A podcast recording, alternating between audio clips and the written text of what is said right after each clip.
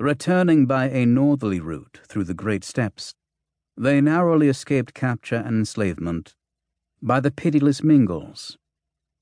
In the cold waste they sought for Fafhrd's snow clan, only to discover that it had been last year overwhelmed by a lemming horde of ice gnomes, and according to best rumour, massacred to the last person, which would have included Fafhrd's mother Mor, his deserted girl bride Mara, and his first issue, if any.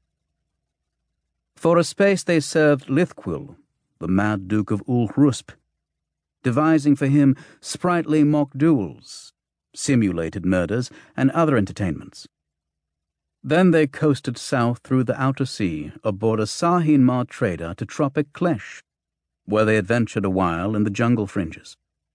Then north again, circling past secretist Quarmall, that shadow realm, to the lakes of Plea, that are the headwaters of the Hlal, and to the beggar city of Tovilyis, where the grey mouser believed he had been birthed, but was not sure. And when they left that lowly metropolis, he was no surer. Crossing by grain barge the Sea of the East, they prospected for gold a while in the mountains of the Elder Ones, their last hijacked gems having been long since gambled away or spent. Unsuccessful in this quest, they wended their way west again toward the inner sea and Ilthmar.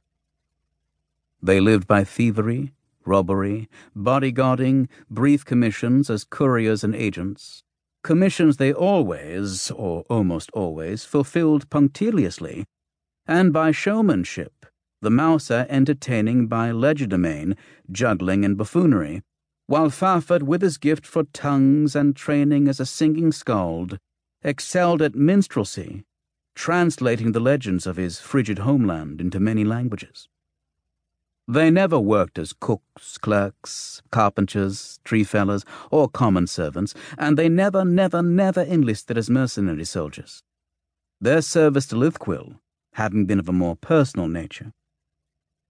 They acquired new scars and skills, comprehensions and compassions, cynicisms and secrecies, a laughter that lightly mocked, and a cool poise that tightly crusted all inner miseries and, most of the time, hid the barbarian in Fafhrd and the slum boy in the Mouser.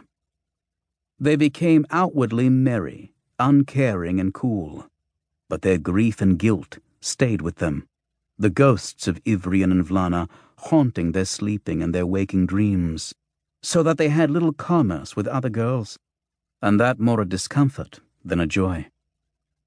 Their comradeship became firmer than a rock, stronger than steel, but all other human relations were fleeting. Melancholy was their commonest mood, though mostly hid even from each other.